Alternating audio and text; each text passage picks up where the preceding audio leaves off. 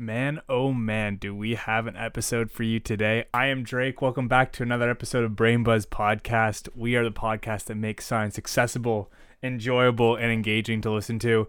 As you may or may not know, every episode we have a new researcher come in to talk about their expertise, and today we have quite the expert, Dr. Eric Helms, co host of Iron Culture and expert in competitive bodybuilding and powerlifting research. We talked about everything physical fitness today.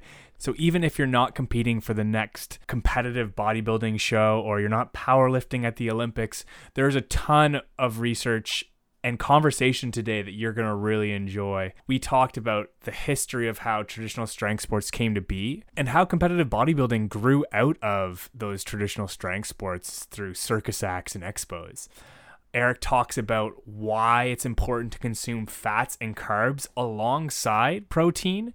Uh, we always hear about why people consume protein and the you know how bodybuilders and powerlifters are always obsessed about protein, but what about carbs and fats? Uh, we talk about that and what those really do for you as an athlete or as someone just trying to improve your overall health. Like I said, you don't have to be a powerlifter or a bodybuilder to really enjoy this episode. We talk about how the work that Eric does on powerlifting and bodybuilding can inform everyday people on how do they work out and how they train. So if you're interested in reducing a little bit of belly fat, uh, or you know you're just trying to be a little bit healthier, look a little sexier, uh, there's lots that you can learn from this episode when it comes to training and eating and all of these things. If you are a fan of iron culture, you may very well know that Eric is well versed in the social media, physical fitness mess that there is right now. Uh, and he talks about some of the issues that he sees with some of these physical fitness influencers and how he's introduced research and science into the work that he does as a physical fitness influencer. Uh, and we also talk what an obtainable body type is, something that we really don't think about too often, but we're, we're exposed to so many different photoshopped and unattainable goals uh, that it seems like everybody's got some form of body dysmorphia when you're just going scrolling through Instagram. So we talk a little bit about what's obtainable, what should we be reaching for, and what are what should our goals be. Uh, all of these things and more in this episode. You're going to love it. If you've never listened to us before, please do check out our previous catalog. We have tons of researchers on subjects ranging from how to create a foolproof alibi with Dr. Kravamatuku, uh, the science of bullshit with Dr. John Petrocelli. We talk about accessing mental health care with Sir Graham Thornicroft or believing conspiracy theories with Mikey Biddlestone and Ricky Green we cover pretty much anything that you're interested in when it comes to psychology and the way that we interact with others. So please do check out other episodes. If you like this episode, please do follow us on Instagram or Twitter at BrainBuzzPod. I appreciate any new followers that we get, and please do reach out to me. Let me know that you're enjoying the show uh, and that you're enjoying the content we're putting out there because I really do love hearing from you guys. All right, that's enough for me. Enjoy the episode.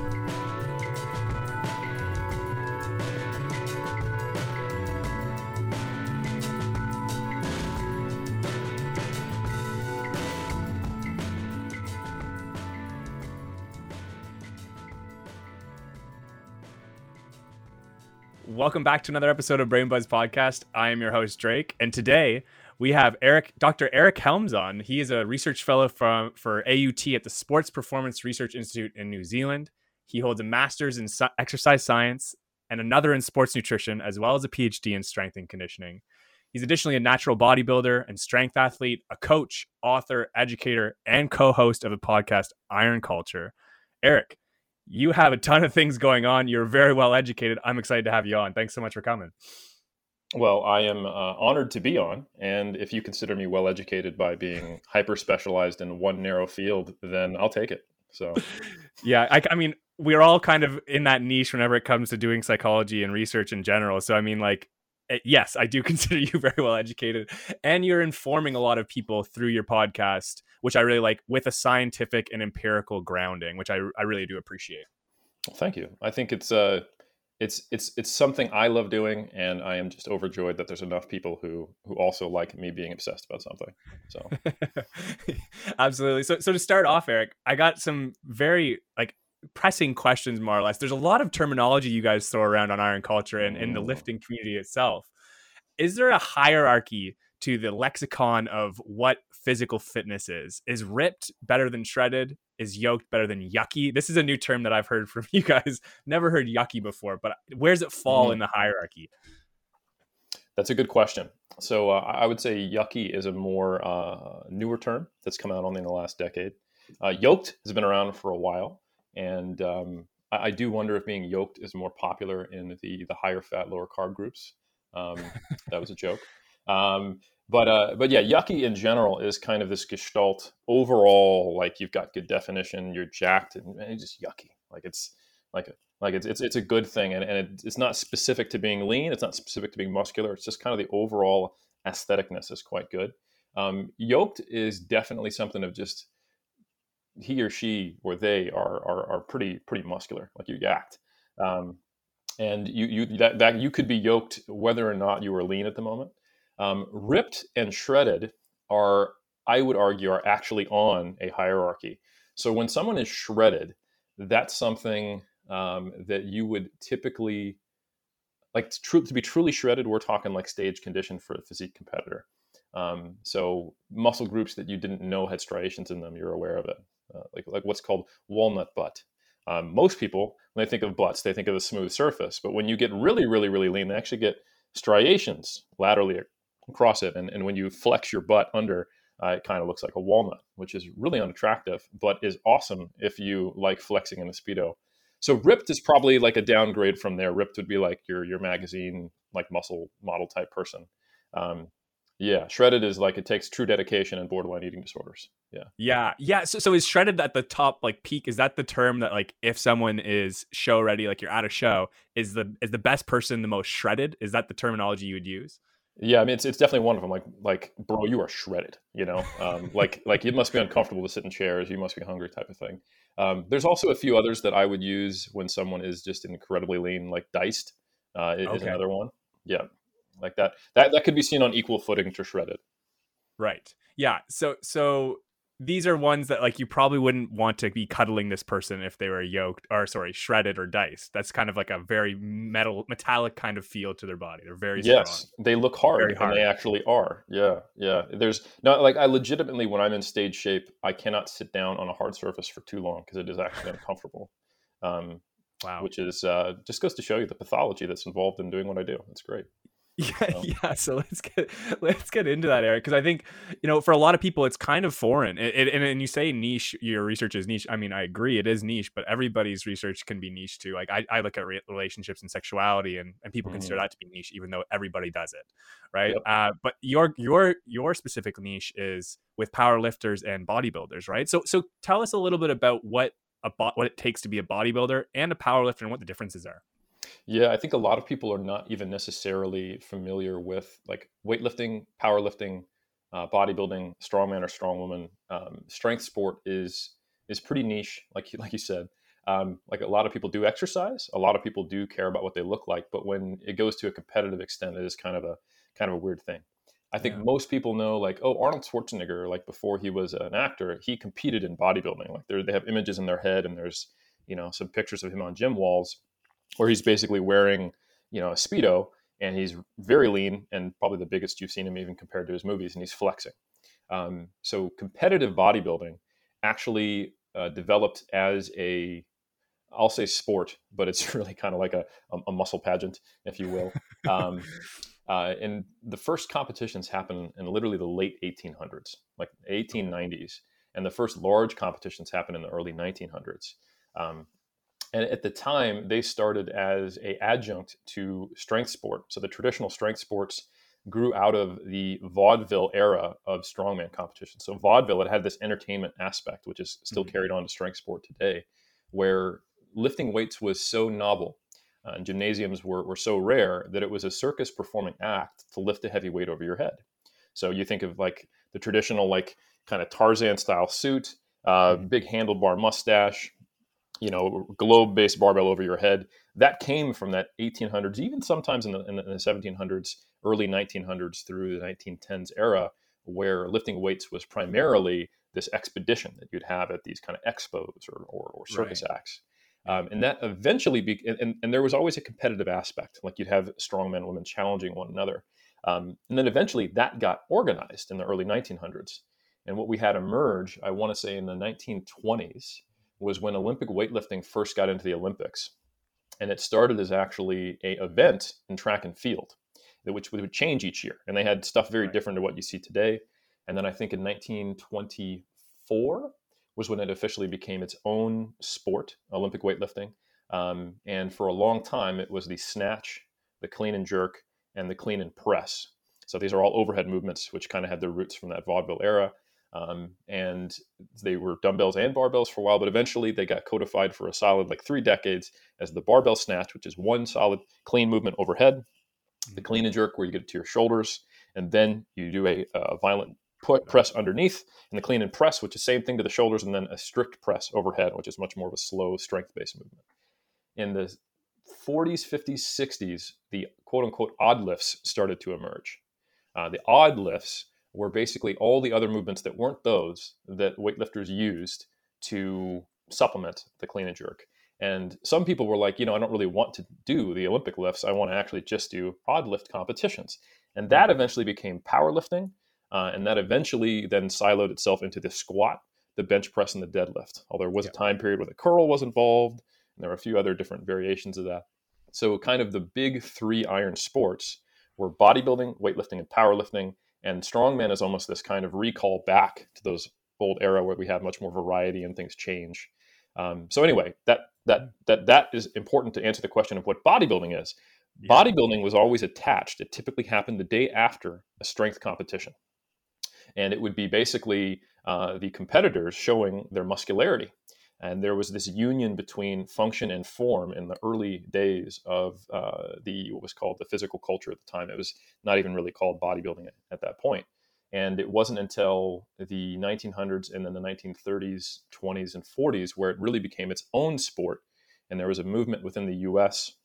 Uh, led by some someone you might recognize, Joe Weider, um, is a name that is a guy who uh, you know really kind of blew up bodybuilding through Arnold Schwarzenegger. Although there were folks before that, like Steve Reeves mm-hmm. and John Grimek, popularized it. Although Grimek was was not a, a Weider man, but anyway, for up till like the right, right around World War II, bodybuilding was always kind of second fiddle to strength sport, and it was the strength athletes showing the muscularity they'd built to be strong. And then there was a movement in the in, in the post World War II era that caught fire in the 60s to make bodybuilding its own sport and that's when um, it actually happened. And you had people's training specifically for developing their musculature without necessarily any specific movements they're trying to get strong on. Fast forward it now, today we've got, you know, it's 2021, and those are still the big three iron sports, but strongman's come back. CrossFit's kind of this weird cousin. And and you know, and and you've got a whole lot of people interested in uh, in, in in looking the way that bodybuilders do, or at least a small fraction of that, because of folks like Arnold Schwarzenegger and Steve Reeves popularizing it and then getting into the mainstream in Hollywood, et cetera, et cetera. Yeah, and, and so strongmen, and, or sorry, powerlifters and bodybuilders now today they look very different, right? It depends, you know. Like so, powerlifting has changed over time as well. Like if we were going to talk like the 1990s and 2000 era, the most popular powerlifters were super heavyweight males. So they had an unlimited body weight and they were just doing anything they could to be as strong as possible. So you had a lot of guys who were pretty high in body fat uh, to help them carry more muscular bulk. Um, and because they were the strongest, and that was kind of the focus. And uh, there was a little less. I'm not going to say powerlifting was exclusive by any means. I think it's always a really cool, inclusive strength community in my experience. But it was less representative of, of, of a larger population. In the last decade, though, powerlifting has exploded across other um, types of bodies, I, I would say. In mm-hmm. most countries now in the West, somewhere around 40% of competitors are now women. And we have far more representation across weight classes. So, for example, the, the strongest powerlifter right now, um, if you were to do like a relative strength equation, and there's some of these coefficients that exist to compare across weight classes, is in the 74 kilo weight class. And his name is Taylor Atwood. And he walks mm-hmm. around probably around 9 10% body fat so he does look like a bodybuilder yeah. Um, and uh, you know when you look at some of the the weight classes that are not unlimited especially when you get into kind of like the middleweight down so we're talking about women who are in the, the 60 kilo range or 50 kilo range, they're generally pretty lean or just very, very short. Um, uh, and the same thing is true once you get right around to like the 83 kilo class for, for men and under. So for American lifters, uh, American listeners, excuse me, we're talking about once you're in like the, the 140 range or lower in terms of pounds for women and right around under 200 pounds for, for men, uh, you start to see a lot leaner physiques that look a little more reminiscent of bodybuilders. Right. Yeah. So, so the goal of bodybuilding then is obviously different in the sense that it's more of an aesthetics. You're being judged on your the way that you look, right, and the and the muscle definition and the striations, as you said. Hundred percent. What what is the training difference? Because there, obviously there's going to be a training difference when you're when you're looking to lift as heavy as possible versus look as good as possible. Some might think that they'd be the exact same kind of training, right? The heavier you lift, the stronger you you are, and the bigger your muscles. But is it this, mm. is that the case? Yeah, that's a great question, and this is something where we can actually I, I can take my my amateur historian hat off and, and start putting on my my sports scientist hat. Um, this is actually something that has taken the intervention of science to to kind of clarify because there is a lot of what we would call covariance between strength and hypertrophy. Um, when you look at cross sectional data, um, the biggest predictor, if you were just to grab someone off the street and chuck them on like an isokinetic dynamometer or a mid thigh pull on a force plate, some way of measuring their force output. Um, the, the largest correlation of their anthropometry, the measurement of their body, and the measurement of their force output is cross sectional area of the relevant muscles for the movement that you're testing. So, like if I chuck you on a an isometric, meaning there's no movement around the joint, so it's a very low skill movement, uh, knee extension, and you're just pushing against the, like a load cell, uh, and we're trying to see how much torque you're generating with your knee extensors, which are your quadriceps, the front of your thigh, the size of those muscles in the front of your thigh explains you know 60 70 80% of the variance of you know inter-individual force output. Mm-hmm. so it's not surprising to me that if you go back to the 40s for example in the 50s when you had uh, bob hoffman the, the, kind of the godfather of weightlifting in uh, the, the, the us and the split from joe and ben weider who were these guys who came from canada and they were promoting bodybuilding for its own sake you had different training styles. Uh, the hoffman crew were basically weightlifters who also had muscularity. And they had a very different training style than the Weiders, who started to do more specific isolation movements, higher repetition ranges. Um, and now what we've learned is that, yeah, if you do the best strength training program, you will inevitably get big. But the mm-hmm. best strength training program does not necessarily mean it's also the best hypertrophy or muscle growth program. So, um, essentially, in exercise science, we have a concept called uh, the principle of specificity. And there's a, it's called the SAID principle, S A I D, and it's specific adaptations to impose demands. So to get really good at lifting heavy things, you do have to lift heavy things. There's really no way around that. And you will yeah. see no disagreement in the strength community. No one's like, you know, I, I, actually think if you lift 100 pounds every day, that when you compete, 500, yeah. no problem. That's not a thing, right? However, um, because hypertrophy is not a quote unquote performance adaptation, it's a physiological change that has a relationship with other uh, performance uh, adaptations. There is ambiguity there.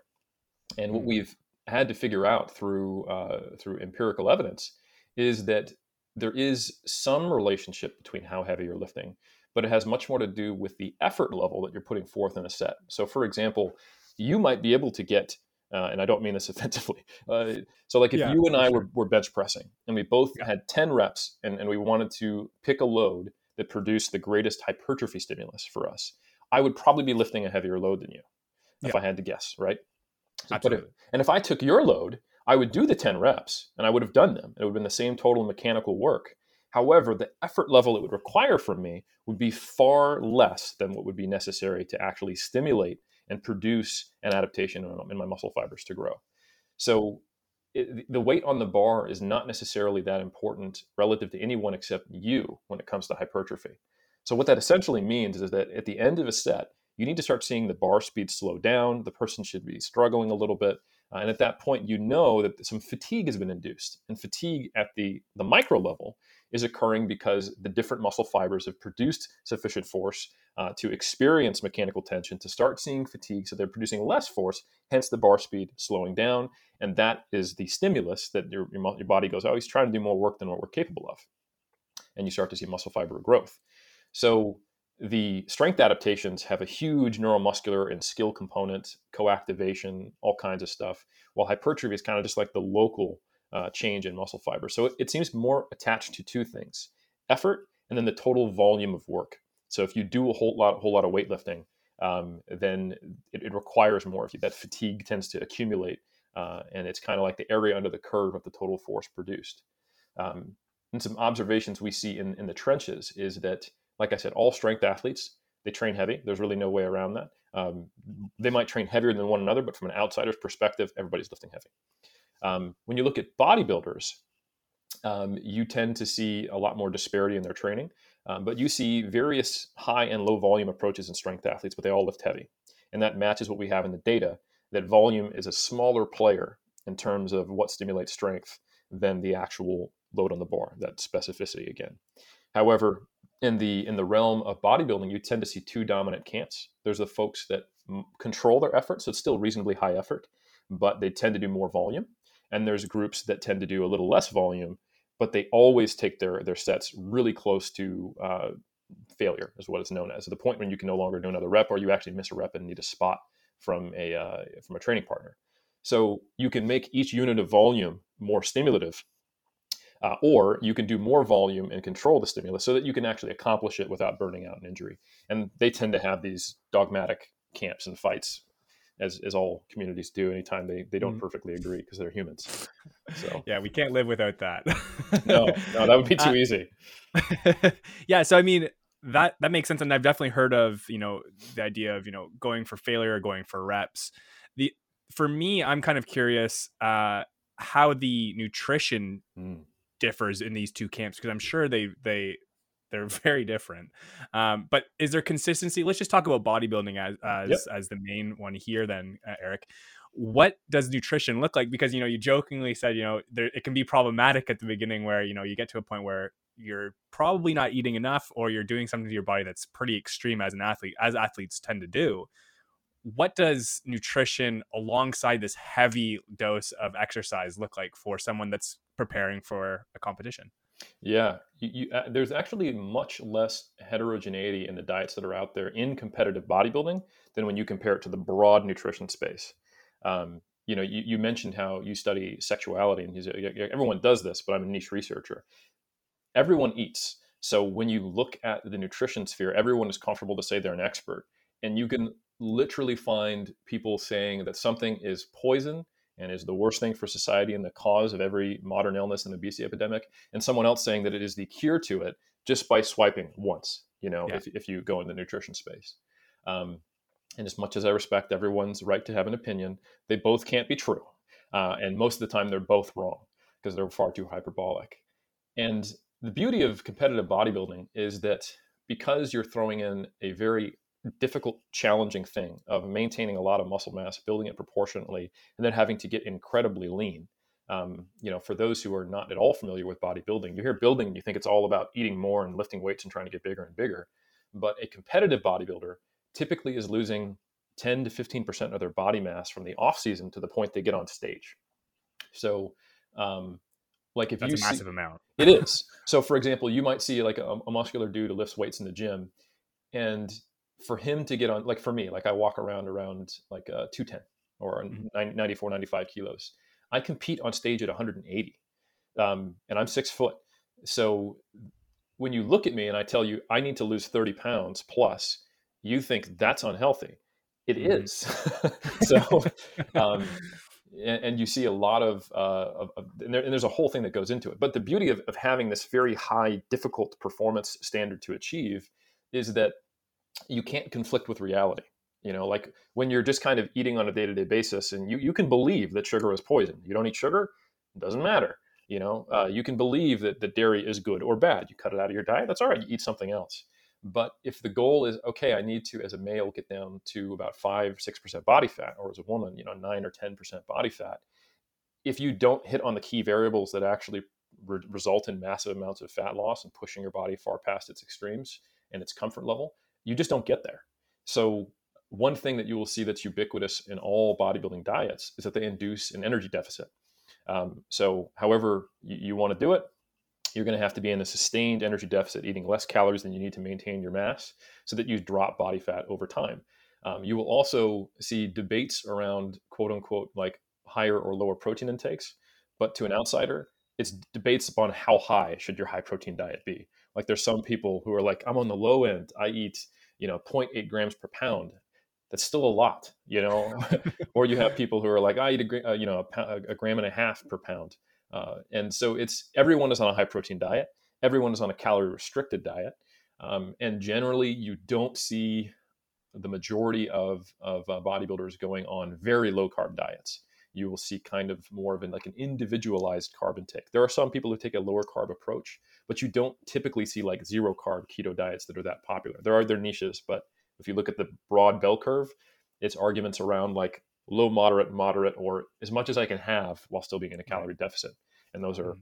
you know, camps are, or they have a lot more proximity than you see in the general nutrition space. Yeah, and so so what is the fascination and fixation on protein? Because anybody from an outside perspective knows that bodybuilders or people that are into fitness need protein. And it's always a conversation of how much protein do I need to get? How many protein shakes do I need to drink and things like that. So what is it that protein does for an athlete to either burn that fat or get them down to that leanness? Uh, and and how does how do carbs also supplement that? Because I, I am aware at least uh, as a novice that you do need carbs for to help with energy levels but that's my that's my base knowledge so what are these what about fats and so like Great what are those kind of macronutrients and why are they so, so more important than others Exactly. That's, that's, those are great questions. So the the actual at a slightly higher level than micro, the the broad process of building muscle is actually the same process as maintaining muscle while you're dieting, which is a harder thing to do because you're you're on less energy, right? Um, when when you take the the average person and you put them on an energy restricted diet in a, for a prolonged period and they don't lift weights they'll lose about a 60 40% breakdown of fat mass and lean mass. Um, from, from, from, a, from a survival perspective if i was to I, I, had my history hat on then i had my sports science hat now i'm going to go you know uh, anthropological hat on. From a, um, a, a, survival standpoint looking across the, the time span that mammals have been around if there's no food around and if you're in this prolonged calorie deficit, it's not helpful for this animal to carry around an excessive amount of lean body mass, right? It's not helping them hunt right now. There's clearly no food. You just need to to not die of starvation. So we're going to get rid of those biceps. We don't really need them right now, kind of thing. So that's resistance training, obviously the biggest tool we have to maintain muscle mass. But the way that resistance training works is if I go to the gym um, and I lift weights, it sensitizes the muscle I just trained to increasing the amount of protein it's responsive to to lay down new proteins. So essentially, what we have is what's called net protein balance. And it is a very simple equation of muscle protein breakdown plus muscle protein synthesis equals net protein balance. And if that's a positive number, that means we're building muscle proteins. And on a day to day basis, those things equal out.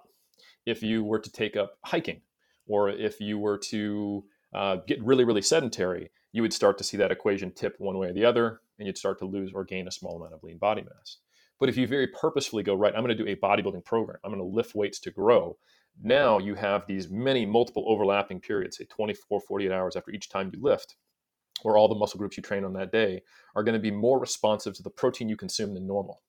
And you can eat a low protein diet and grow muscle, but we have good data now at this stage in, in 2021 to see that higher protein diets, right around the point when you're consuming around 0.7 grams per pound, uh, and, and, and with diminishing returns after that point as you go up and then a plateau uh, pretty pretty early, we start to see that higher protein diets just basically support that rate of hypertrophy a little faster. So if someone is not consuming sufficient protein and lifting weights, of course they will grow. But the person, let's take their twin in another place, they're consuming twice as much protein, they're probably going to get a little bit bigger over time.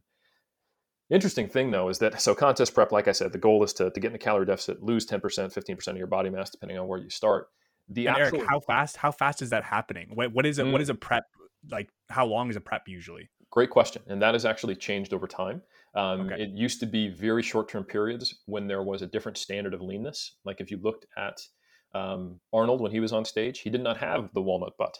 Um, and he was actually leaner than, than, than the folks from say the 40s, uh, where they, they liked more of kind of, uh, and, and this is probably because the sport was tied to strength sport. It's very difficult to perform when you are shredded and not eating. Um, so once bodybuilding split from strength sport and they became independent, the leanness standard has just kind of steadily sky, gone up. and it's even changed in modern times. So I remember the first show I did, there was only one or two people in the whole competition who had fully striated glutes. Now, if you go to even an amateur show at a high level, even on the drug-free side, the the, uh, the, the non-enhanced, as we like to say, uh, you'll see top three, top five, all about as lean as you can you can be.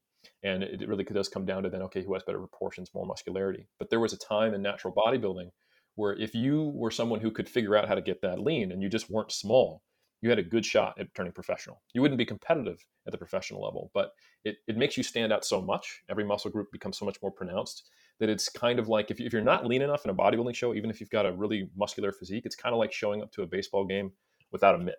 Like you, you just kind of have to reach a certain standard or you really just don't look the part. You know, all that muscularity is just not quite as defined. So anyway, um, the time frame has, has also increased over time because it just takes longer to lose more body fat. Um, and there are delineations between how it occurs on the enhanced side and the natural side. Um, the 12 to 16 week diet was very popular for a very long time. It still is in some circles. That also tends to be how long uh, steroid cycles used to be, anabolic steroids. Okay. Um, so, you know, people would take anabolic steroids, run it, and, and, do like a crash diet, high protein, not much else, like broccoli and chicken, uh, and take gear. Uh, it's just a slang term for for anabolics, and get really lean in the process. Um, on the natural side, obviously that doesn't work, um, at least not nearly as effectively because there's there's there's nothing there. So you we have a number of tools at our disposal to minimize muscle loss, resistance training, high protein diets, but probably more important than the more important than the protein content of the diet is making sure that you're not in a large calorie deficit. So uh, you will see it's not uncommon at all to take six months to get into shape in the, the natural side, um, and that's a pretty okay. common like wow kind of middle six of the months. bell curve. Yep. Um, and that's and that's under eating each day at a caloric deficit here. So so when you're doing that, Eric, you said you lose around you can lose around 10 to 15 percent of your body mass. How many how, at what rate do you want to be losing? Um, right. But like percentages, right? Yeah, it's typically like 0.5 to 1% of your body weight per week. Um, and you'll see it closer to that 1%, uh, you know, of the person's body weight per week in the first half of that six month phase. And then it slows right. down. So you don't want to lose that muscle mass. Well, like you said, you don't want to lose exactly. the lean muscle while while also reducing the fat, right? Yeah, you've got to be able to train, right? If training is the biggest stimulus we have, uh, we know that an underfueled athlete is, is a poor performing athlete. And while bodybuilding isn't a performance sport, you're seeing the results of whether or not you can effectively perform on a day to day basis in the gym. So starving yourself and doing high volumes of high effort training don't go hand in hand. Um, so when you look at a well done bodybuilding diet for say the first third of it um, the person's fine. It's not that hard. You know, you're you're you're in a relatively moderate to low, like kind of like beach lean at most, kind of uh, body fat percentage. Um, your your calories are still reasonably high, but then as you start to dip under sustainable levels of body fat, that's when you have to do unsustainable things with your nutrition. You have to diet on on, on calories that you're kind of constantly hungry, and it just gets progressively harder as you push to lower and lower and lower body fat percentages you see more and more and more down regulation of your your energy expenditure and therefore you have to drop your calories to a point where most dietitians would be like nope that's i don't i don't approve. Um, yeah.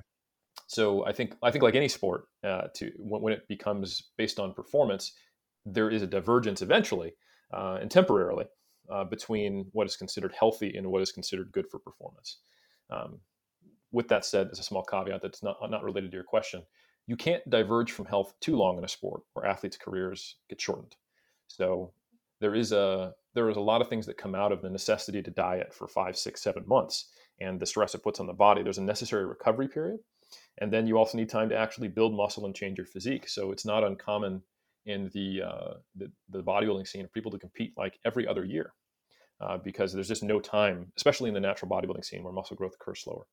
So there's all these interesting consequences uh, to the, the, the structure of the sport uh, due to it, the demands of being on stage and what you have to look like have resulted in that aren't weren't ever necessarily intentional. Like it's not like the promoters and the uh, organization presidents are like, yeah, I want to see a different. Like I don't want to see my world champion compete two years in a row. Of course, they want to see these epic battles of world champions go back and forth. And hey, seven years in a row, you know, this guy won won won the title. That does happen on the enhanced side in the pro ranks. You know, like for example, like Ronnie Coleman competed for a decade in a row, um, but you just don't see that as much on the natural side, where the uh, there's a challenge. It does happen, but those people who are world champions and compete back to back years and make progress or at least sustain the high performance, they're the outliers. They're the exceptions to the rule. That's part of the reason they are champions. They have a, a, you know a lower natural body fat settling point. They recover quickly, and they have a propensity to grow muscle. So of course they they're they're selected to be competing at a high level. But for the the average plebeian who who diets and suffers from it, there there does need to be that necessary recovery period. Yeah, absolutely. And sorry, sorry, detracted from that. And so, so the la- the one other thing is what what are carbs doing in this? Right. Because uh, we talked about protein, we talked about the, and then I I got you on a tangent about how long it takes for prep. But what what, it, why are we eating carbs? Why can we eat bread, or why should you be eating bread, rice, and other things like that? Great question. Yeah. So so yeah, the uh, the whole process of building muscle, we talked about protein. It's that net protein synthesis. When you diet, protein synthesis actually gets capped to some degree. And as you get really lean, muscle protein breakdown increases. So the process of building muscle is the same as the process of maintaining muscle. That's why protein is important. Uh, carbohydrates, overall calories in general, and to some degree uh, dietary fat, are is basically the fuel for everything you do in life. Um, carbohydrate uh, is essentially metabolized at a faster rate and can generate ATP, the currency that we use for for all processes in the body at a higher at a higher rate. So essentially, the higher the intensity of exercise, the more you go from you know a slow walk to something like sprinting or lifting the heaviest weight you can for 10 seconds, the more that fuel becomes dominant on faster energy systems. The fastest energy system is actually okay. I have some stored ATP, and then also I can use creatine phosphate to to recycle and generate more ATP. But anything longer than say uh, an all-out burst of say 10 seconds you start to rely on uh, carbohydrate fueled based systems, the energy systems that are, that are glycolytic in nature. So with bodybuilding, where there's high volume, moderate repetition sets, you don't typically do like singles or doubles or triple repetitions. You're typically doing sets of five or more just to have the set last long enough to create a stimulus in that fatigue. So when you're lifting the heaviest you can for say six to 15 repetitions for multiple sets, um, you can see how carbohydrate becomes an important energy system. And that's probably why you see very few like purely ketogenic diets. And when you do see pure ketogenic diets, it's almost every single time. I think I would say 10 out of 10 times, you see the individuals who follow those very low carb diets also tend to use a lower volume, more moderate repetition, high effort approach rather than the higher volume approach. And they found through trial and error, like I'm not going to try to do a whole lot of volume when I'm not eating enough fuel. So, so carbohydrate is essentially uh, the fuel that, that helps with bodybuilding training when there's a high, a high volume of moderate repetition, high effort work. Um, and then dietary fat has a lot of roles in the body. Um, you do need it just for not feeling crappy in general because it, is, it is a fuel. It's part of your, your total energy intake. Um, but it also has to do with the transport of fat soluble vitamins. It also are, it acts as precursors to different hormones. Um, it tends to slow down digestion and has components in satiety, uh, as do carbs and protein, of course, but uh, leave out any macronutrients and, and, it tends to change the time course of digestion, gastric emptying, and therefore the mechanical hunger responses. So, a diet that is very low in carbs or very low in fat and low in energy or very low in protein, any of those can result in uh, it being harder to adhere to. And, yeah, yeah, uh, the, get, yeah, it makes sense. Yeah. So, they, they all have important roles. Um, and uh, you you kind of the reality though is that to get into the kind of shape that bodybuilders do when they get on stage, you are robbing Peter to pay Paul. Um, mm, yeah, like uh, I would say an optimal bodybuilding diet is a misnomer. An optimal bodybuilding diet would be your fat magically disappears and you never go into a calorie deficit, right? Um, but you have to. So it's, it's a question of how do I mitigate muscle losses? How do I mitigate the psychological stress of, of, of manipulating my food so tightly? How do I mitigate the social stresses that that puts on my life as someone who you know no one gets paid to bodybuild. Um, so that's essentially what I do at, at AUT. Um, my whole research focus is not only helping uh, strength athletes and physique athletes perform, but also to find ways to make their participation in their chosen sports sustainable.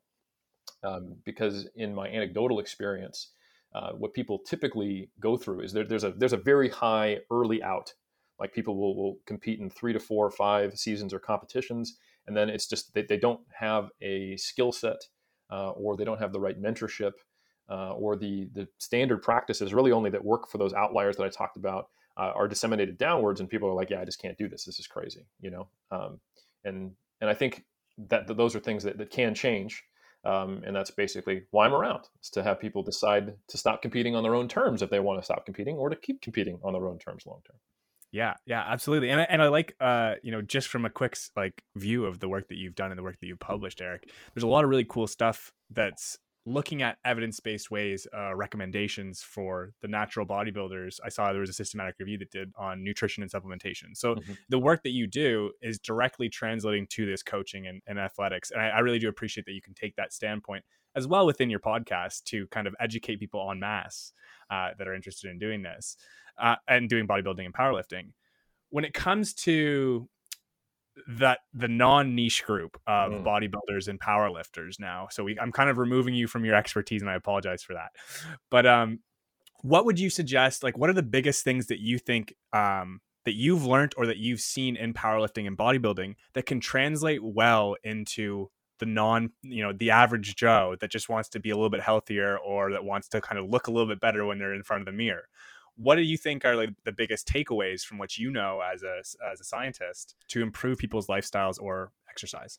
Yeah, no, I, I, I um, there, there's a huge component of, of people who follow my stuff and people who follow the bodybuilding and strength industry in general that are what I would describe as non-competitive or recreational bodybuilders or strength athletes who are yeah. they want to get as strong as they can but they're not interested in stepping on the platform and they, they want to mm-hmm. develop a, a muscular physique because they think it's cool but they don't really want to shave their body cover it in fake tanner and uh, you know diet just to the point where they they, they hate their life i don't know yeah. why they don't want to do that i think that's i mean it sounds so appealing right you know um, I don't know. It's like they just, I don't get it. But anyway, you know, different folks, different strokes. But no, in all, all seriousness, I think that that's actually a, a really sizable portion of people who consume my content. That's something I'm acutely aware of, even if it's not something I'm necessarily studying on a day to day basis in the lab.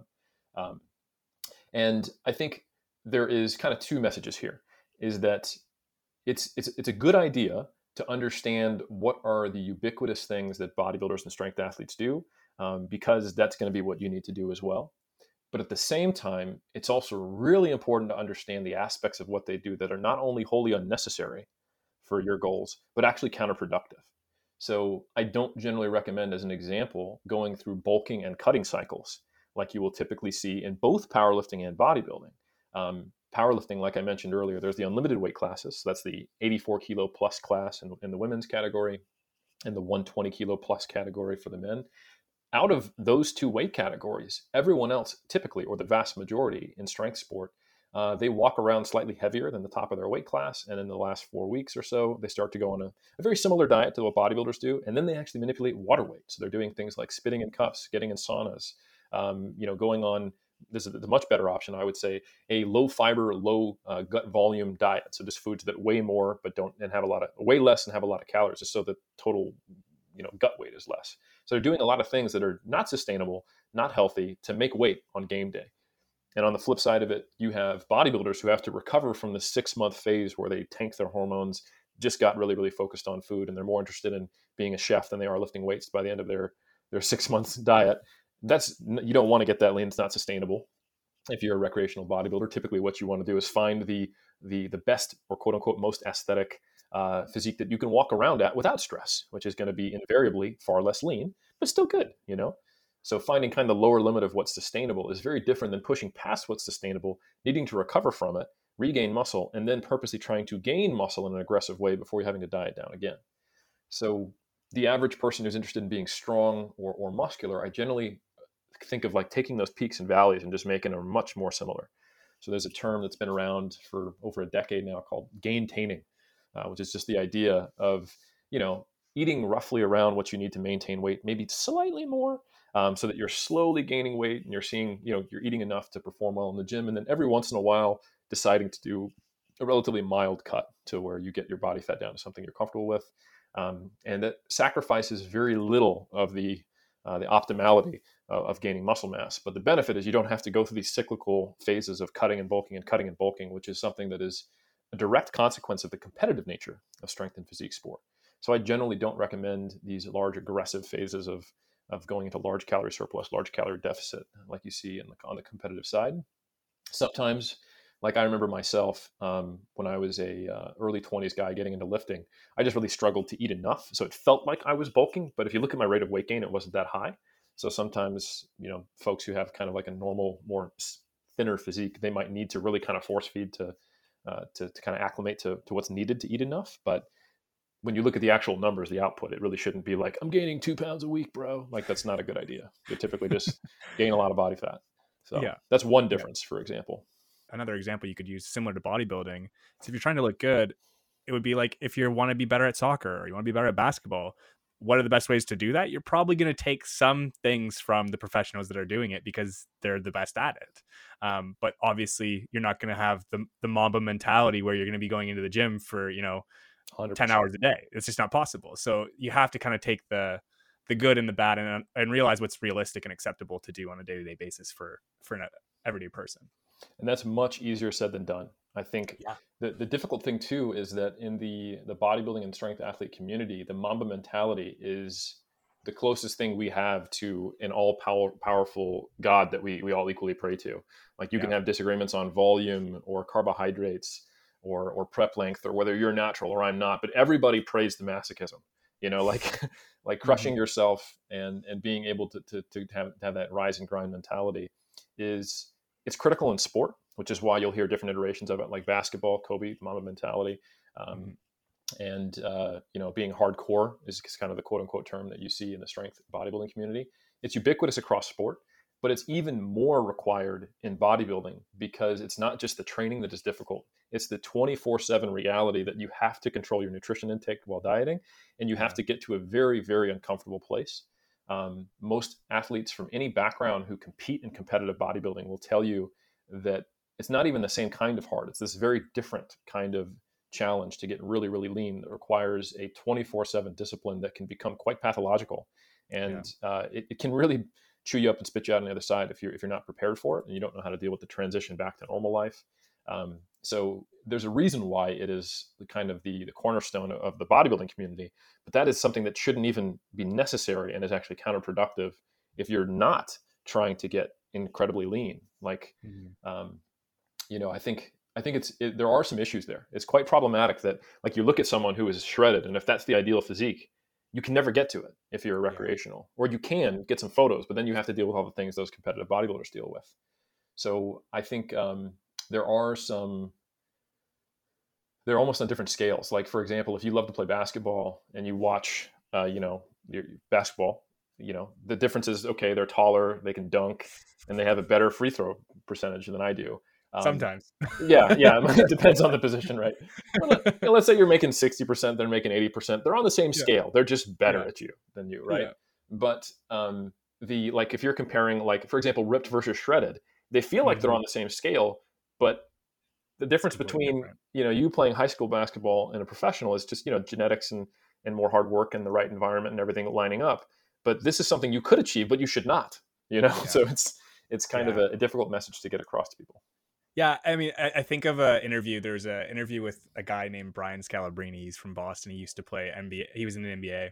They call him the White Mamba jokingly because he he was he was a, a role player, and he said, "I'm much closer to LeBron James than any of you, like any non NBA player, is closer to me." Mm. And I think that kind of rings true with what you're saying here. Is like looking at these uh, shredded individuals, you know, that are that are so lean that it's kind of unattainable by setting that standard it can really screw people up because that's what their that's their end goal that they've kind of set for themselves because they think it's it's attainable. And i think that can be really detrimental to a lot of people. And and that kind of leads me into the next kind of topic eric and i think that you have a really good um, you'd be the person to talk to about this because you are in a way you're an influencer. Um, you're a scientist first and foremost but you're also a fitness influencer how does this kind of play out online? I know there's a lot of issues with mm. uh, fitness influencers, influencers and how they perceive or you know portray themselves and what's accessible and what's what's obtainable. So, what is obtainable? What do you think is an appropriate body type? Because there's so many conversations about what's a good body type to achieve, uh, to, to, to look to achieve, uh, and what's not accessible. So, what what do you think? So yeah, I, I'm I'm glad you're happy to talk to me for the next four hours. The um, no, but in all seriousness, this has always been a part of bodybuilding. Like even if we go all the way back to the 1900s, you have uh, Eugen Sandow, the actual Sandow Trophy that's awarded at the Mr. Olympia uh, competition. He was the first, like, oh my God, muscular. Like it, it totally changed people's perspective back then. And he's actually called, uh, you know, the, the father of modern bodybuilding, Eugen Sandow, because he had this the muscular physique that, that you could see on Instagram today if they just had social media back in 1910 or whatever. Um, and um, there was marketing event. You know, he used his physique to sell hot cocoa for God's sake. Um, and the message was, you can look like this too if you just follow my techniques, and mm-hmm. it will get you a attractive significant other and success in life. Um, that I think is an that that's the in, the inherent problem, um, and you don't have to do that when you're a fitness influencer. Like um, yeah. I am someone on Instagram, and I'm primarily linking out to podcasts, scientific papers, and you know courses and stuff that are based on that on that work. I'm not leveraging my physique outside of the context of competitive physique sport to push other things. You might see my ripped physique on a bodybuilding podcast, but it's a podcast yeah. about getting a ripped physique. So it's, you know, yeah, you're not, not, selling a product that will guarantee what you what you have, right? Exactly. But that is basically a huge component to what the fitness, nutrition, and supplement industry is. So that in, in and of itself is an issue, um, mm-hmm. because even though the intention is maybe just to sell you whey protein, there's there's a subtext that people pretend they don't understand. It is kind of furthering this this idea.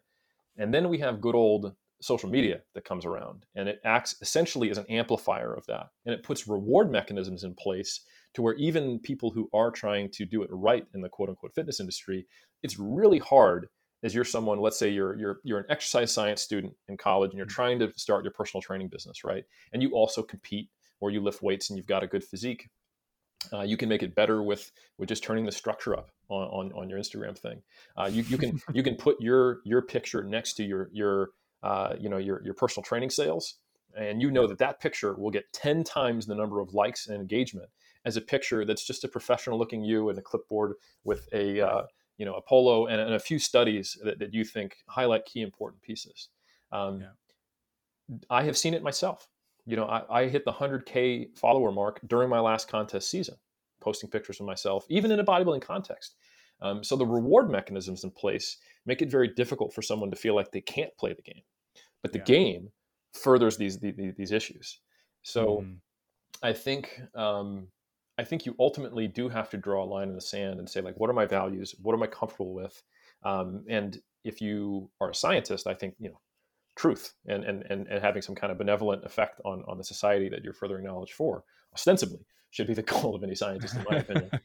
Um, on paper, yes. yeah, at least, especially in like applied fields, like you know, yes, like, like absolutely. So, absolutely. so if I I have to hold on to that if I'm going to be in, in, in the public eye, and yeah. You know, the interesting thing though is that there is a whole market for evidence-based fitness and nutrition and being honest about this stuff because it was so dominated by all the stuff we just talked about that's an issue that it's almost like like counterculture and cool to to talk about science uh, to talk mm-hmm. about the realities of getting lean to talk about sustainability because it is so not often heard mm-hmm. so um, you know I, I my, the last thing i want to do is get rid of instagram or get rid of social media for all the problems it has it gives me the ability to self start a platform you know anybody can be a platform now so while I am frustrated at the fact that if you go online and start Googling, you're going to get exposed to all kinds of crap, good and bad, I'm also happy that they can come across me or, mm-hmm. or, or, someone else who does a good job. So it's, it's, it's, it's a tough thing, man. Yeah, it's, it's kind of a double edged sword, right? I do like the the thought that it's kind of in vogue right now, or it seems like it is, to be interested in science based physical activity and physical exercise, like learning more about what scientifically proven or empirically driven. That's really interesting to me. And it's not something that you see a lot in other fields, is what I'll say. Is, you know, people will discredit science quickly mm-hmm. uh, and not find it actually very interesting to follow the people that are actually doing the science on it. One thing I'm curious about, Eric, there's there's a lot of physical activity research in psychology, in kinetics, and in tons of areas. Measuring physical activity and how someone is physically fit, mm. I think it's a really unique uh, task, to say the least. Like it's very difficult to do. How do you do it within the research that you do? And then how do you see it being done in other literatures? Because I have different perspectives that I could talk about. oh yeah, it's um, a huge part of it comes down to scalability and what is the target population that you're trying to study and hopefully provide guidance for. So, uh, sports science looks very different to physical activity and nutrition, even though some of the variables ostensibly are the same. You know, mm. so for example, um, BMI gets a gets a pretty bad rap, body mass index, because it's just a function of height and weight. and it doesn't yep. take into account um, ethnic differences. It doesn't take into account uh, whether someone's athletic. It doesn't take into account people who don't fall within the bell curve of certain body types. So I don't really like to use BMI when I've got 10 lifters because you know all of them are going to be overweight. Like when I'm in stage condition at 180 pounds at 5% body fat, my BMI is slightly in the overweight category. So yeah. for me, not very useful. However, if I wanted to do a population-wide study looking at relationships in uh, you know a certain segment of the population, of which only 10% of them even lift weights anyway, um, mm-hmm. it's actually quite a useful metric, despite its flaws you know, because we have that signal to noise with such a large n, such a large sample. Yeah. Um, similarly, if we want to measure, you know, force output and strength, and let's say we take an elderly population, we want to know uh, is is quad strength or, or let's, let's say just overall body strength related to frequency of falls, which we know is mm-hmm. related to uh, you know the time point of, of death and also quality of life. So if I am a um, if I'm, re- I'm a sarcopenia researcher, osteopenia researcher, I'm looking at elderly and health. I'm going to need to do something that is portable, that I can take to uh, the actual homes of, of, of, of, the participants in my study, that is low skill and very low risk. So yeah. they might be, uh, you know, having like a hand grip dynamometer to yeah, measure strength, you know. Mm-hmm. However, if I want to tell a bunch of powerlifters what's the best way to increase their performance, and I show them a study of hand grip dynamometry, they're going to go, yeah, maybe, but why didn't you just have them do a one rep max on, on squat, bench, and deadlift? Wouldn't that be yeah. far more applicable? Um, yeah. But even that can be challenging. So, so for example, um, right now I have a PhD student of mine, great guy. His name is Kedrick Kwan, and uh, he came from Malaysia to New Zealand, and he's specifically looking at the different weight cutting strategies that powerlifters do to make weight.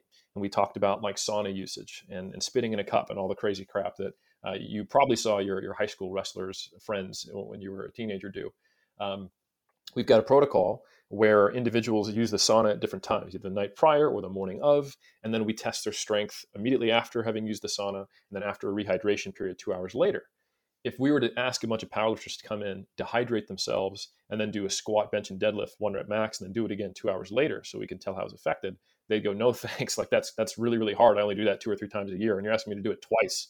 Um, so okay, w- where's the middle ground there? So for example, now we have what's called a mid thigh pull which is basically if you were to do a deadlift, you take a barbell off the ground and you lock it all the way out. If that if there was an immovable object at the midpoint of your thighs that you couldn't pull that past, that point, the mid thigh, pulling there without being able to move it, it's a non-dynamic action. So it's not that challenging. You're basically just pulling on a movable uh, object as hard as you can, but it has a really high correlation with like squat and deadlift strength. So it's a nice stand-in that's not too fatiguing that gets us a really good uh, measurement of force output that's relevant to the sport and uh, you basically have someone stand on a, a plate with the chain attached to a load cell with a bar. Now, it's actually a strain gauge, and then it measures how much force output is you're, you're pulling on it. Yep. Um, and then in addition to that, we have what's called a plyometric push-up. So they're just pushing themselves as hard as they can, and their hands are on what's called a force plate, which is just kind of like a really, really fancy scale. It's got load cells in it, and we can measure, uh, you know, force production in newtons, and they do that, and that's a decent proxy for the bench press, if you will or just a you know force production at a different speed, and then also a jump on that force plate. So jump a couple times, do a forceful push up, pull on a movable object. Now I've got powerlifters on board, but they'll also look at that result and go, "That's relevant."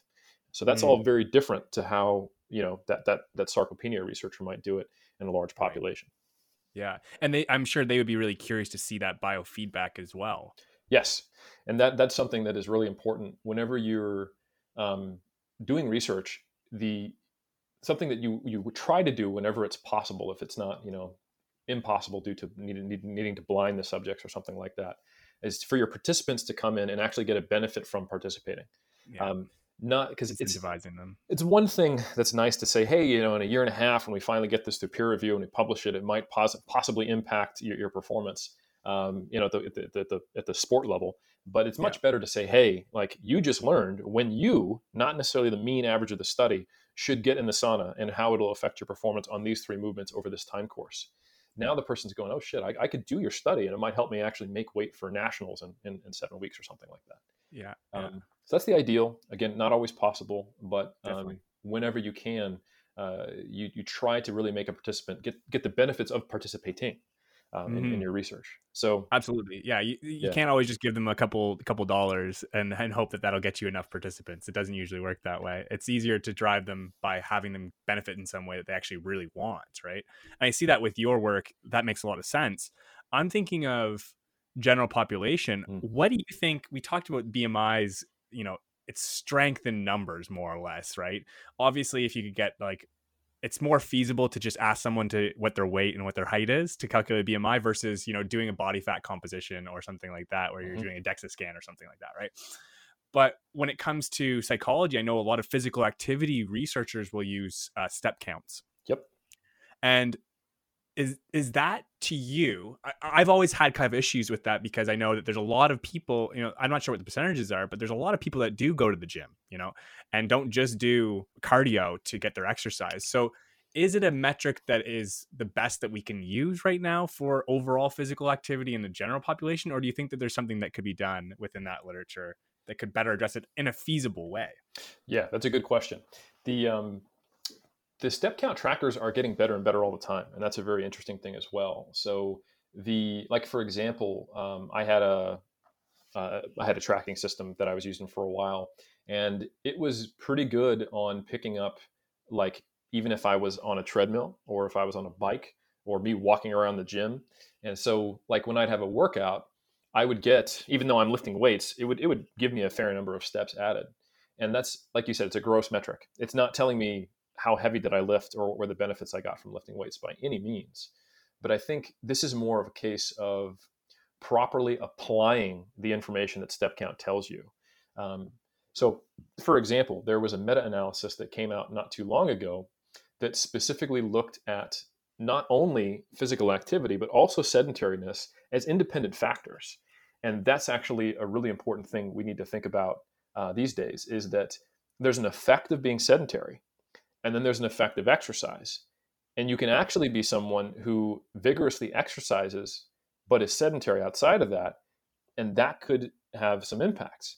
Um, so you're, you're, is, you're, describing me right now. This is exactly what a grad student life is. If you're absolutely, yeah. So, so like online coaching is a huge thing these days. So you get someone who's a fitness expert. Ninety nine percent of fitness experts work out, and the one percent pretend they do. Um, you know, and like so for example i train five days a week for like roughly 90 minutes. However i spend the, the rest of my time writing papers editing my students work answering emails and doing podcasts like this. So if i don't go on intentional walks i'm clocking an average of 4000 steps a day which is decent but it's not good. Like if we look at some of the population level data um, we start to see uh, at least the the amelioration of negative metabolic effects and higher correlations or, or no negative correlation or odds ratios with uh, you know lower quality of life or, or, or all cause mortality once you get around like 7000 steps. So okay.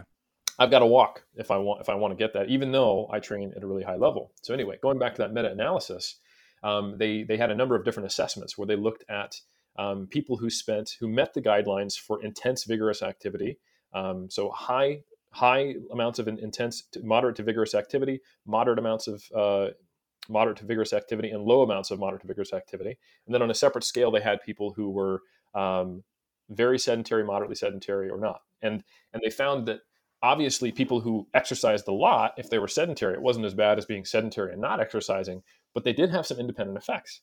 Um, so it's this this interesting thing where I think anytime we try to get like this one metric that tells us everything, like step count for physical activity, we lose some of that uh, that detail. You know, so we lose some granularity. We we can't assume that just because someone exercises all the time that they can't also be sedentary. Just like we can't assume that someone who is active uh, is someone who exercises.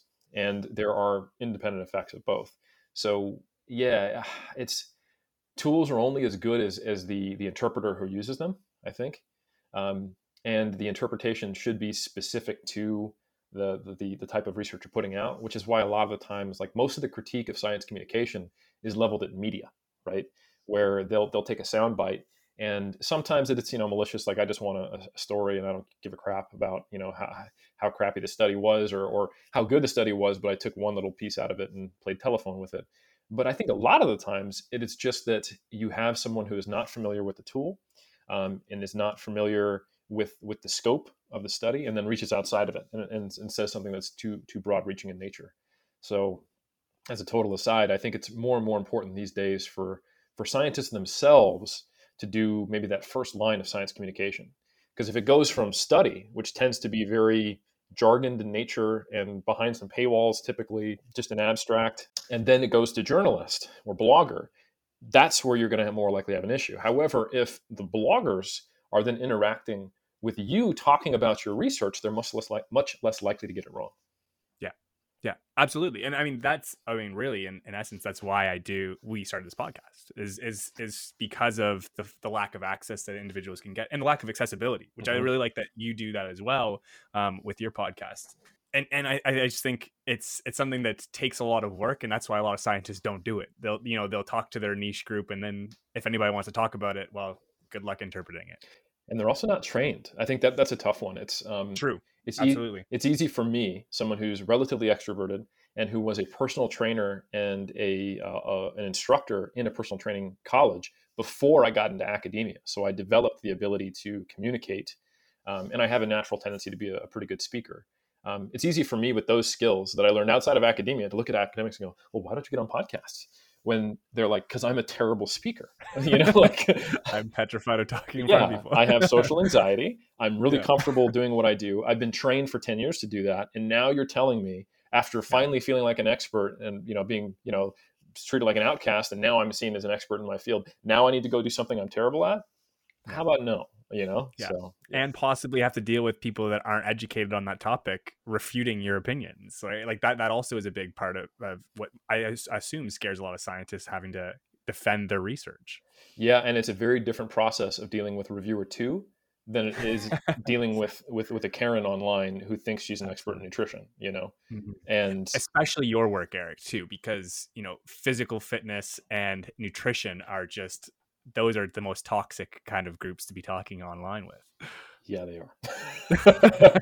so, There's a lot of polarized camps on online for that. Yeah, and I tell you what, that is um, that's by far one of the most challenging things for any any scientist who wants to get out there is the the scientist generally plays by the rules of oh you're misinformed on this if i give you the highest quality data your opinion will start to reflect mine or at least be on the same page but if you have someone who is not even operating within the same rule set of rational skepticism, the response to the meta-analysis might be, um, you know, that this is just part of the, the, the medical science conspiracy to, uh, you know, like like they are sometimes anti-science. So how do you use Absolutely. science to convince them of something? You can't.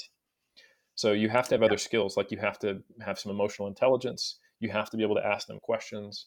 Um, you have to be willing to like that's you know going back to what can the general public learn from bodybuilders?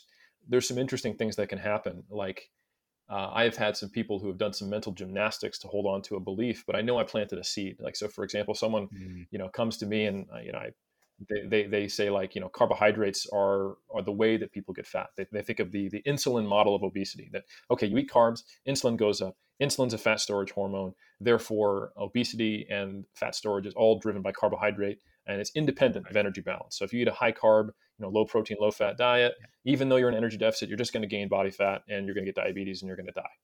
Um, yeah. And uh, the only way to get lean is by restricting carbohydrates. So I don't need to necessarily try to refute the physiology or or cite a paper by Kevin Hall or something like that.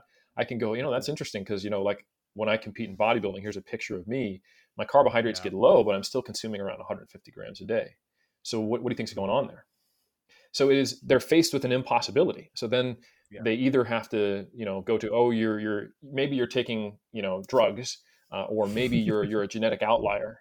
And then I go well oh here's you know five other clients, ten other clients, hundred other clients. Here's you know 30 years of competitive bodybuilders. Uh, oh here's the drug tested side.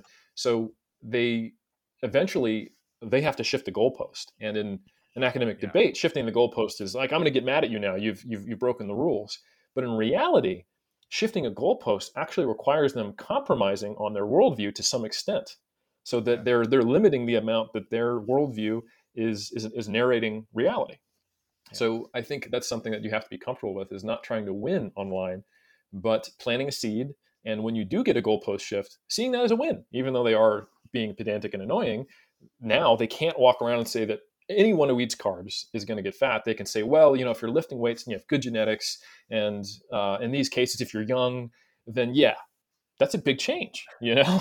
so yeah, yeah. I mean, it, a, a, any tangible shift in someone's perspective, I guess, can definitely be a win. Depending on, you know, you can't take things too personally. I guess is the big thing too online, right? You don't know who these people are, and and you don't know how much impact you might actually have on their worldview, which is actually quite, I guess, a good thing if you take it that way. Absolutely. And another thing to think about is that um, no one likes to feel stupid in front of everyone. Yeah. So, I, like, what what am I really going to expect? You know, when I have over hundred thousand followers on Instagram, someone comes on there and challenges me. You know, I make a comment, it's got fifty likes, so I know if I respond to this person, they're going to feel like they're standing in a room full of my like attacking a cult leader with all his followers, like yeah. throwing Just shit at you. there watching. yeah, yeah, of course they're going to dig their heels in. So sometimes yeah. it makes a lot more sense to be as as minimally combative as possible. Um, if if you can, you know, uh, DM them. Of course, it gets to a certain point where the volume of that becomes untenable. If you're successful mm-hmm. as a science communicator and you get a lot of followers.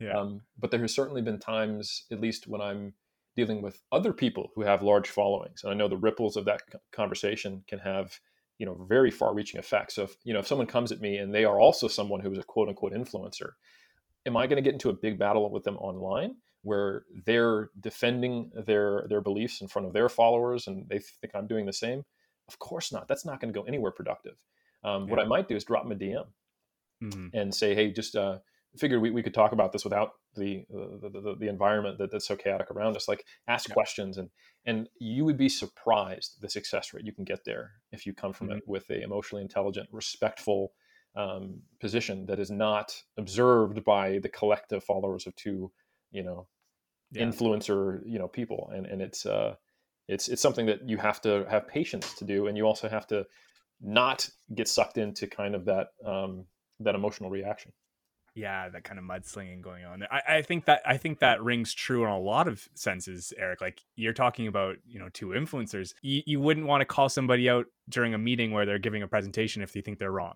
You wouldn't want to call your aunt out in front of everybody in the in front of the family if if you think they said something incorrect right? There's better ways to approach this as an individual to save face for a lot of people right? And i think self-esteem and self-efficacy are things that i'm, I'm also interested in when it comes to human relationships. And, and self-esteem when you lose it, a lot of crazy things can happen and a lot of mm. things can be said.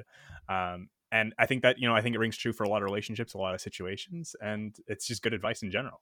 Yeah. You don't want to set up an environment where the only outs for someone are to completely buy into your worldview or yeah. have to do mental gymnastics and say some some some horrible shit, you know? yeah, yeah. I mean, and it and it sometimes it does devolve into that kind of situation, and you're just trying to basically, if we really are trying to communicate and help people learn that is our goal right is not to kind of create that uh, competitive environment. And i think that what you've done with your work i must say is quite good. And uh, it, it kind of lends into you know letting people learn more on their own without kind of shoving it in their face and telling them they're wrong. And i really do appreciate the content that you put out for that reason. Thank you i appreciate that. Yeah a big i think you, you mentioned earlier how it's in vogue for um, people to take a scientific approach to fitness and nutrition. I think a really important thing for anyone who is uh, involved in that, who's listening, or who wants to promote that, is that you don't just want to constantly correct scientific inaccuracies or put out scientific information. That game of whack a mole never ends, which I, get, mm. I guess is great from a content production uh, perspective. However, um, it, your, your followers will learn a collection of facts and a collection of what not to do but they won't necessarily learn critical thinking skills unless you give them some insight into why you're busting these myths or why you're promoting these things. So I think it's really important to try to build the underlying engine, uh, which is which is a lot of the time I spend online and on podcast is not just reciting facts about muscle protein synthesis or yeah. you know uh, effort levels in, in, resistance training or volume or what have you. Um, I also try to embed an understanding of, of how I got there and why and what are some of the issues with some of the other ideas um, so mm-hmm. that people can hopefully have a little larger shield the next time something comes across that is inaccurate at best and harmful at worst. Yeah, yeah, absolutely. And I think, you know, to touch on just, you know, the work that you do and, and similar to my work as well, everybody's going to have anecdotes that are going to lead them to whatever conclusions they have. That's just generally how the general population sees things, right? If if you have friends or family or you're in contact with people that have experiences that you genuinely believe and trust and love these individuals, you're gonna buy it's gonna bias the way you see the world, right? And sometimes uh, one study will not shift your worldview completely, right? So we're working off of all these biases that everybody has and these anecdotes that they're running off of and sometimes using anecdotes can can be good in what we do like it can it can connect with other people but also it, it kind of can backfire in a sense where you know just because a science article that you published you know says increase your rep max or your reps to this and and eat this doesn't mean that it's going to work for everybody. And we're not proposing that but it's tough to kind of separate that as a scientist uh, science communicator because we are saying on average this is what's going on. That's very well said. And i think um i think it's just really important like uh, a lot of the fitness nutrition space is modeling itself after uh, the medical space, where they have you know evidence-based medicine, so EBM.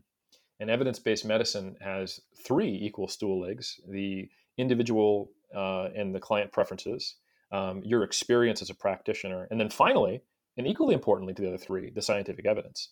Um, and on top of that, a in, in human research, the, the hierarchy of evidence the bottom is anecdotes and observations. They're on the hierarchy. And I think sometimes you have the very, very strict experimentalists um, who are also, you know, frustrated and triggered online with, with, with some of the, the anecdotes as, as a proxy for all evidence. They basically decide, you know what, I'm going to just chop the two legs of the stool off and chop the, you know, the bottom fifth of this hierarchy of evidence off. And that's how I'm going to operate. You know, show me the studies or didn't, it didn't happen. And I don't think that that often goes well um, I think that that leads you to be relatively out of touch with reality, um, and it can cause issues because you know one thing I will often say because you know sports science interacts with sport a lot. A saying in sport is that success leaves clues, you know, and that's also a saying in business. It's like you know you to some degree modeling what what successful people do is not always a bad idea. Sometimes they are the outlier and they and they're the only one who will succeed with that. But I think to help people understand the value of anecdotes when there's something that people do who have been successful, at the very least, you know that that hasn't prevented them from being successful. So it can't be completely wrong, but we can't assume that that is therefore optimal or the best way or the only way. So I um, I normally do bring anecdotes into conversations because that's kind of the inverse of what I said earlier. Like I'm dealing with this person who who's you know promoting the insulin based model of of, uh, of obesity, and I go, well, if that was true, how did these people get lean? Right? So we know we know at the very least that can't be true in all cases, or they couldn't exist, right? And so the inverse of that is to say, look, okay, you want to train like you know Ronnie Coleman, Mr. Mr. Olympia, oh, that, that that probably won't be the barrier to you succeeding. But what about this other Olympian who trained differently? And they go, oh, okay, I guess there's more than one way to do it. And now all of a sudden, yeah. I've, I've I've you know got my foot in the door. So yeah. yeah and now they might start reassessing what they can do. Uh, yeah, I mean, it just it just makes so much sense to me. I'll leave it to you tell tell our view tell our viewers a little bit about what you do on Iron Culture because I love listening to it. I'd love for them to check it out as well. Um, you can explain it better than I could in, in, a short recap. So tell us what you do and and why people might be wanting to tune in. Yeah, so thank you so much. So Iron Culture is my podcast with my colleague Omar Isuf. Uh, and Omar Isuf has been uh, in the YouTube game for a long time. So he first started in 09, and he has essentially been a like a strength journalist and, and a science communicator for uh, primarily the non-competitive and recreational lifter. And he's been always really good at getting people who you know kind of like what you're doing getting people who are on the ground doing the research or people who are competing and active in it and, and exposing them and kind of platforming people to get good information out to his viewers. And uh, we started iron culture as a duo podcast uh, in 2019 and our tagline is history science and culture. So we're essentially trying to explore everything that has to do with lifting so we have had strength historians on, so basically uh, sport history professors who focus on the history of the iron game, which, as you probably could tell from the first part of this podcast, I I, I think is pretty cool. And I'm a bit yeah. of an amateur, but I, I, don't have a you know a PhD in history or anything like that, of course. So it's been great to have them on. Um, because of my connections in sports science uh, and uh, Omar's connections in, in the uh, the YouTube space, we're able to get like your experts expert on, and we're also able to get some very high level athletes on. So we've had, you know, yeah. the best powerlifters, the best bodybuilders. We've had, you know, like Chris Bumstead on, who is, you know, uh, one one of like Mr. Olympia for the uh, the classic division. Uh, we have had Brian Whitacre on, who is one of the most decorated natural bodybuilding champions. We've had Taylor Atwood on, who I mentioned earlier, who's the best by coefficient uh, powerlifter in the world at the moment. We've had heads of natural bodybuilding organizations. And then we've had folks like, you know, Brad Schoenfeld, who's the most published scientific author in the space of the mechanisms of hypertrophy. And we're now, geez, we're, we're over 100 episodes deep. And it's just yeah, a, a great thing to tune into if you want to learn about the history, science, and the culture. And uh, Omar and I also are very, uh, let's say we're pretty relaxed with how we approach things. And we, we both like to have bits. So just, just make sure your sarcasm meter is, is, is, is turned up to be sensitive enough to get what we're talking about. Um, but yeah, mm-hmm. it, it's fun, and we have guests on on more than half the episodes. But sometimes it's just him and I doing a deep dive on a topic.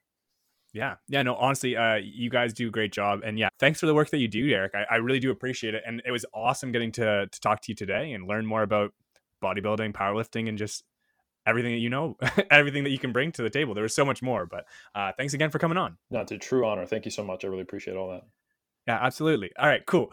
That will wrap up this episode for Brain Buzz Podcast if you enjoyed this episode and you're still sticking around to the end, thank you. I appreciate you making it out this far. Uh, you clearly enjoyed the episode. So what are you doing not liking our Instagram or our Twitter page at BrainBuzzPod? I want to hear from you.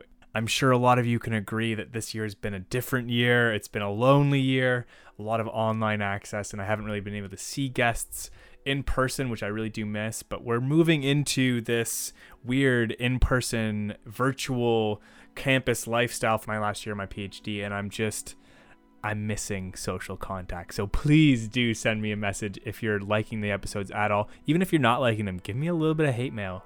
It could serve maybe as a rage and fueled injection to my workouts after listening to this episode. Who knows? Um, if you're a longtime fan and you're curious about what Kyle's been up to, he is still in parental leave. He's he's prepping for a course that he's going to be teaching. So I am super proud of him super happy for him and his family, uh, and all the best to them as they are managing a little baby boy and trying to figure out what the hell they're doing. and lastly, if you're interested in working with BrainBuzz, we are looking for some team members to help with social media engagement and other tasks related to science communication and knowledge translation. So if you like what we do and you want to be a part of the team, please do send us an email at brainbuzzpod at gmail.com. Love to hear that. Cheers for listening. Take it sleazy.